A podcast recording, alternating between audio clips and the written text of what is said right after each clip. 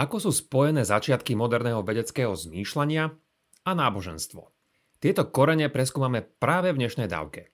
Budem pritom určite nadvezovať na niektoré témy, ktorých sme sa už dotkli v minulosti, ale dnes sa zameriame zvlášť na obdobie tzv. vedeckej revolúcie. Počúvate pravidelnú dávku, vzdelávací podcast pre zvedochtivých, ktorý nájdete aj na denníku ZME. Ja som Andrej Zeman a v mojich dávkach sa zaoberám témami religionistiky. Podporte našu tvorbu jednorazovo, trvalým príkazom alebo cez Patreon a všetko info je na pravidelnadavka.sk. Veľká vďaka, vážime si to.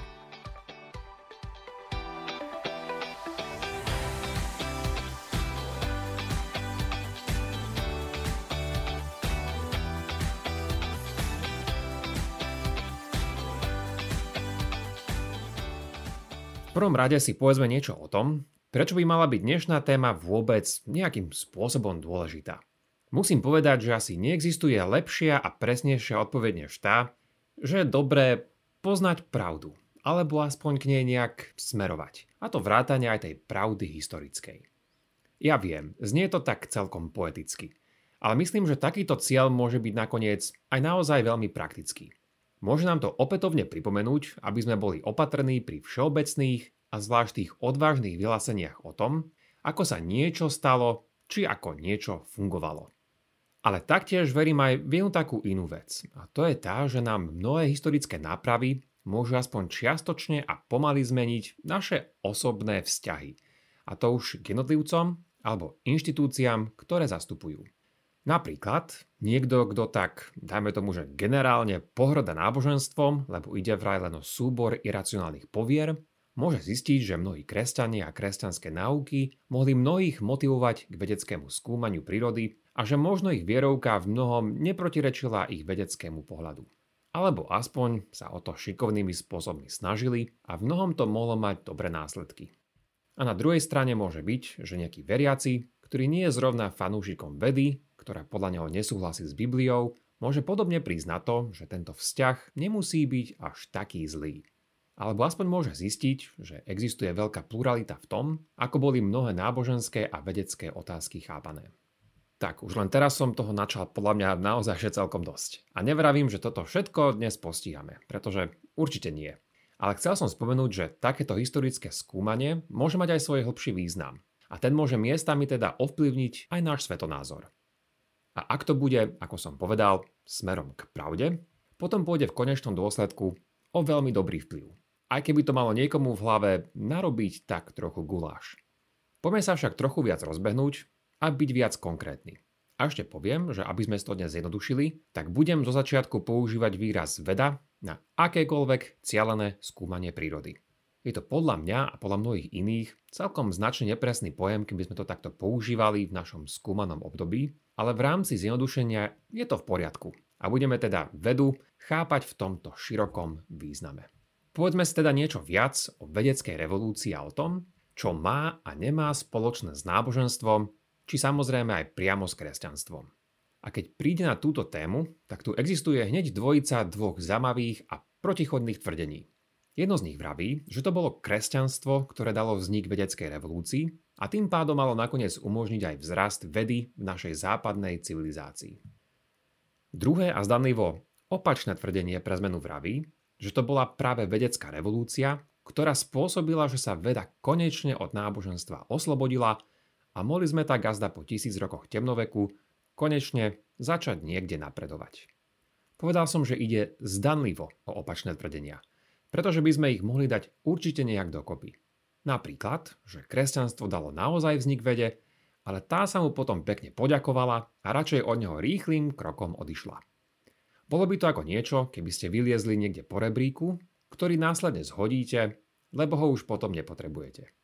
Ale zrejme ako tušíte, odpoveď na toto bude asi zložitejšia, než ako ponúka akákoľvek jej jednoduchá verzia. Chceme sa však dnes dostať trochu ku koreňu veci a tak sa pozrieme na tieto dve v celku odvážne tvrdenia.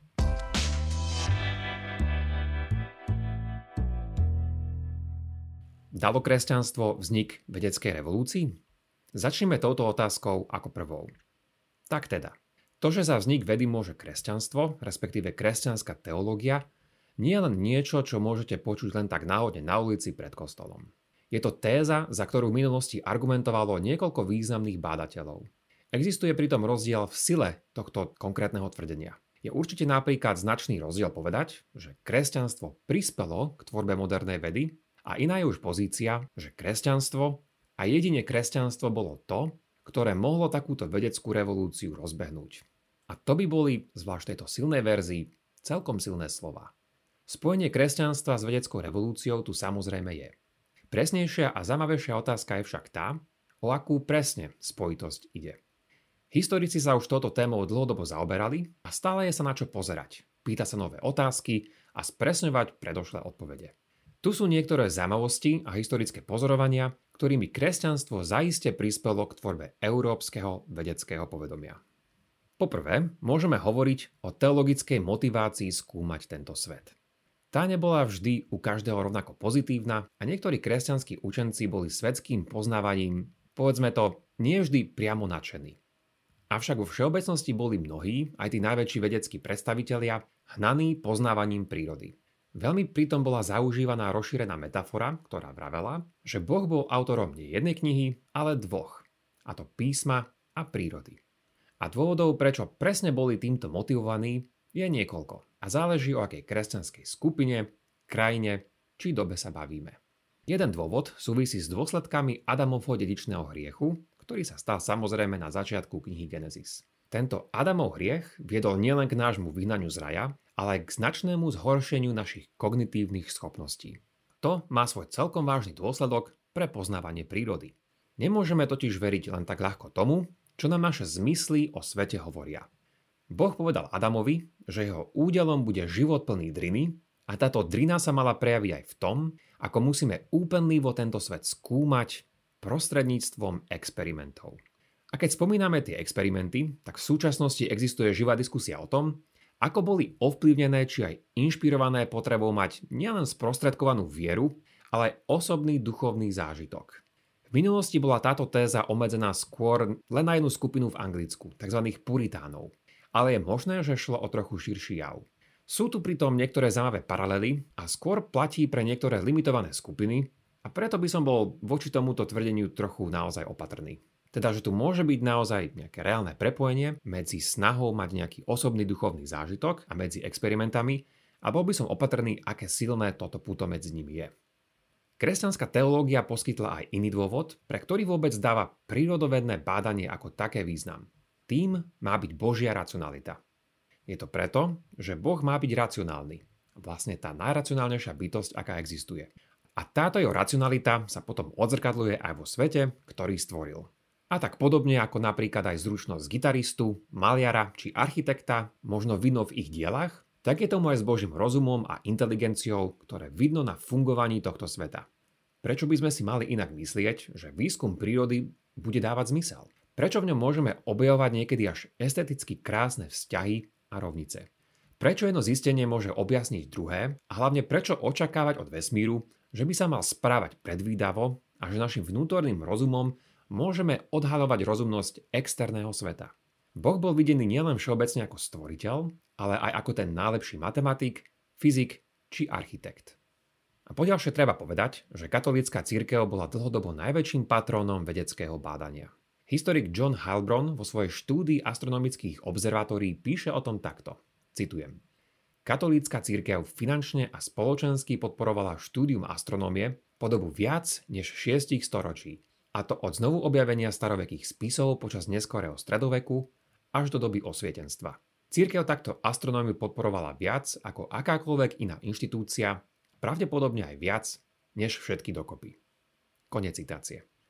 Mohlo ísť pritom o priamu podporu, napríklad jezuitských astronómov a ich observatórií, alebo nepriamu podporu cez univerzitné vzdelávanie.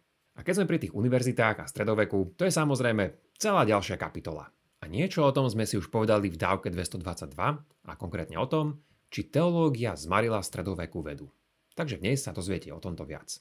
A preto aj pre všetky tieto vyššie spomenuté dôvody je v celku pochopiteľné, Prečo by niekto mohol chcieť zastávať tvrdenie, že kresťanstvo dalo vznik modernej vede? Toto tvrdenie však treba viac spresniť. Presnejšie je povedať, že vznik a vývoj modernej vedy nemožno prerozprávať bez prítomnosti kresťanstva ako nejakej jeho veľmi dôležitej súčasti. Ale toto je už celkom iné ako tvrdiť, že kresťanstvo aj v celej svojej rôznorodosti bolo tou hlavnou a tou jedinou príčinou. Vôbec len sotva v histórii niekedy platí, že jednej udalosti zodpovedá len jedna príčina a to o to menej, keď ide zvlášť nejaký dlhodobý a komplexný spoločenský jav. Okrem tohto všetkého, čo sme si však doteraz spomenuli, tak sú tu aj iné vplyvy, ktoré si nemôžeme nevšímať.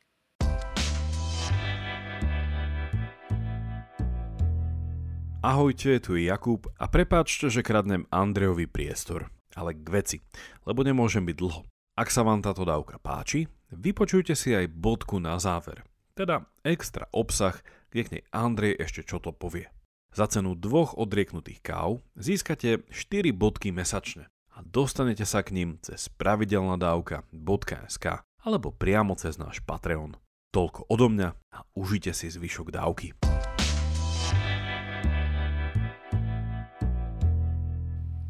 Jeden z tých prvých, ktoré musíme spomenúť, sú poznatky z iných kultúr. Jednak je to tzv. klasická tradícia, čiže grécko-rímsky autory a ich rôznorodý vplyv.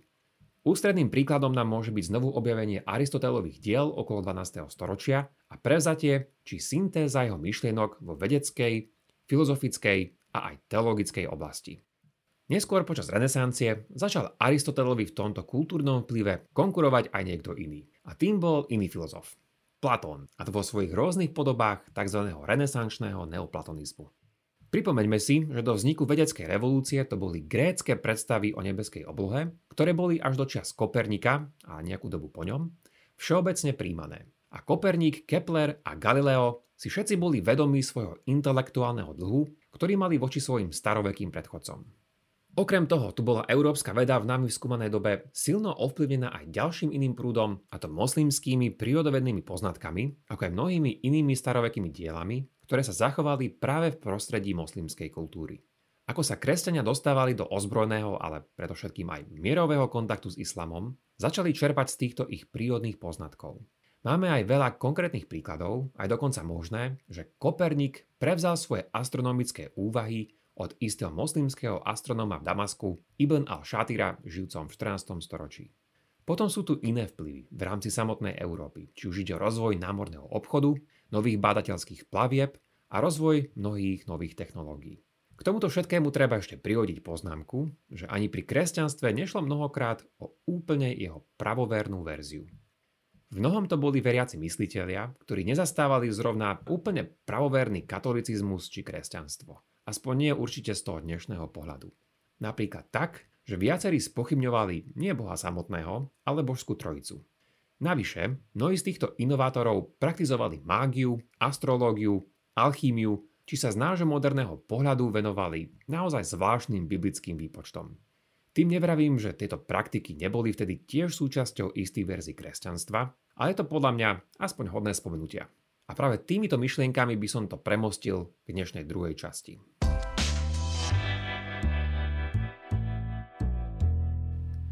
Naša druhá otázka bude znieť, že či vedecká revolúcia oddelila vedu od povier, iracionality a teológie. Ak by bol Newton historik, tak možno by prišiel s obdobným zákonom, ktorý vraví, že každý mýtus má aj svoj protimýtus. A tento vraví, že práve toto sa malo stať počas tohto vedecky revolučného obdobia zhruba v 16. a 17. storočí. Teda, že veda sa konečne nejak osamostatnila od týchto údajne iracionálnych vplyvov. Túto otázku by sme si mohli položiť aj tak, či nastala v tomto odluka vedy od teológie. A odpoveď je, že ešte určite nie. A v niektorých prípadoch tomu bolo skôr naopak. Niečo som už o tom povedal v mojej dávnejšej dávke 68, ale tu sa na to pozriem ešte trochu inak.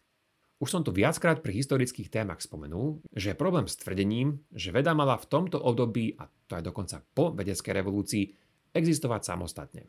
A nemyslím to v triviálnom zmysle. Napríklad tak, že veda existuje samozrejme ako nejaká konkrétna praktická intelektuálna činnosť spoločnosti a nielen ako nejaký abstraktný pojem. Myslím to trošku historicky vážnejšie. Pojem veda nebol vtedy chápaný tak ako dnes. Veda bola vtedy videná ako nejaké neomilné poznanie a mnohí si začali uvedomovať, že takýto ideál pri skúmaní sveta je proste nedosiahnutelný. Mohli sme prichádzať len k istým pravdepodobným záverom, a to v rámci jednej veľkej disciplíny, ktorá sa volala prírodná filozofia. A keď vieme toto, tak pochopíme, prečo John Locke mohol ešte stále v roku 1690 napísať, že prírodná filozofia sa nikdy nemôže stať vedou.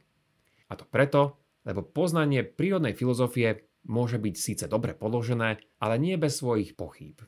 Na druhej strane nastával aj trend, že veda začala v tomto období nadobúdať aj význam všeobecného poznania, nielen toho napríklad astronomického či fyzikálneho. Preto napríklad aj Jane Austenová mohla o tanci povedať, že ide o vedu, v zmysle samozrejme istej zručnosti, ktorú sa môžeme naučiť. Dôležité je, že táto, nazvime to, pravdepodobnostná teória poznania začala byť aplikovaná aj v náboženských otázkach. A to viedlo k mnohým konkrétnym prejavom. Zvlášť to bolo v tom, čo nazývame prirodzená teológia. Tá sa zaoberala Božou existenciou a vlastnosťami tak, ako ich môžeme údajne vyčítať z prírody či vesmíru. Stalo sa aj to, že v dobe po reformácii začal existovať pretlak mnohých náboženských skupín a mnohé z nich si nárokovali právo na náboženskú pravdu. A našťastie nakoniec mnohí pochopili, že lepšie sú nie vojny na boisku, ale keď už, tak tie intelektuálne na papieri. Začalo sa tak diať nie preto, lebo na scénu prišli akísi vyspelí, vzdelaní ateisti s modernými vedeckými metódami, ale preto, že to boli práve mnohí vedecky založení kresťania, ktorí začali zdôrazňovať potrebu racionality a dobrých dôvodov, ktoré by neboli len subjektívne. V Anglicku napríklad síce prestížna vedecká inštitúcia, tzv. kráľovská spoločnosť, vylúčila zo svojich debát politiku a náboženstvo. A boli to práve jej členovia, ktorí sa týmito otázkami najviac zaoberali a ktorí sa tiež zastávali zázrakov. Teda pokiaľ boli pre konkrétne zázraky dobré dôvody. A kto môže poznať na to dobré dôvody? Jedine ten, kto poriadne pozná, ako príroda pravidelne funguje. Ani mnohí deistickí skeptici neprestali veriť v zázraky, len začali mať pre ne isté vyššie, zvlášť historické štandardy. Takýto prístup však nielenže zdieľali so svojimi veriacimi kolegami, ale podľa posledných zistení to boli nie títo skeptici, ale kresťanskí autori v druhej polovici 17. storočia, ktorí tieto, nazvime to, že racionálne debaty spustili.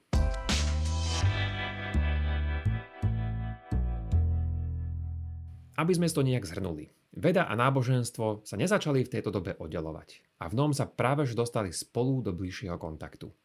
Kto by pochyboval o takejto spojitosti, stačí sa pozrieť na Isaaca Newtona, ktorý je často podávaný ako stelesnenie tohto nového vedeckého zmýšľania.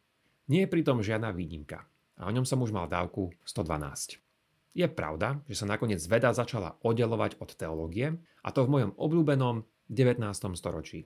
Tento výsledok v tomto 19. storočí ani na jeho konci ešte vôbec nebol zďaleka jasný. A v mnohom, ak sa započúvame do prebiehajúcich debát, stále počujeme mnohé dozvuky. Ale o tom a zda niekedy inokedy. Naša otázka na začiatku bola, akú úlohu malo kresťanstvo pri vedeckej revolúcii. Myslím, že dobrá a stručná odpoveď je, že veľkú a neodškriepiteľnú. Ale bola by potom chyba neprisúdiť podobný status aj iným vplyvom.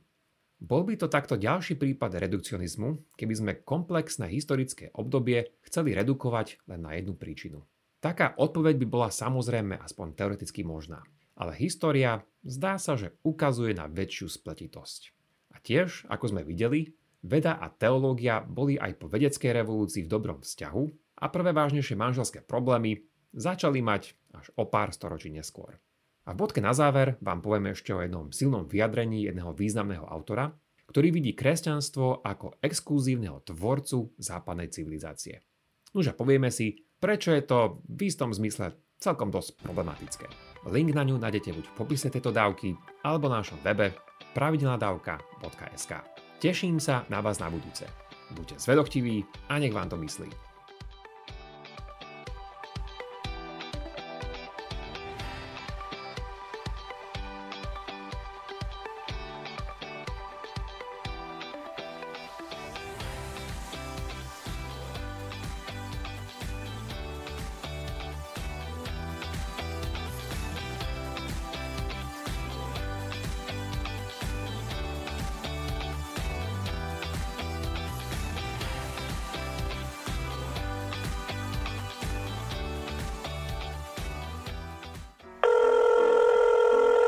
Dobrý deň. Dobrý deň, tu je Adam Blaško, ja moderujem satirický podcast Piatoček. Máte na chvíľku čas? Akože absolútne vôbec, hej. Tak aj takto môže dopadnúť nový piatoček, ale nemusí. No nezistíte to, kým nás nebudete počúvať. Sme satirický podcast, ktorý už pomaly začal politikom robiť vrázky na čele. špinavé protislovenské prostitútky. Piatoček si môžete vypočuť prekvapivo každý piatok na vašich obľúbených streamovacích platformách. Mne normálne láta z rukou vypadla. A nezabudnite, boskávame vás všade. Dovidenia.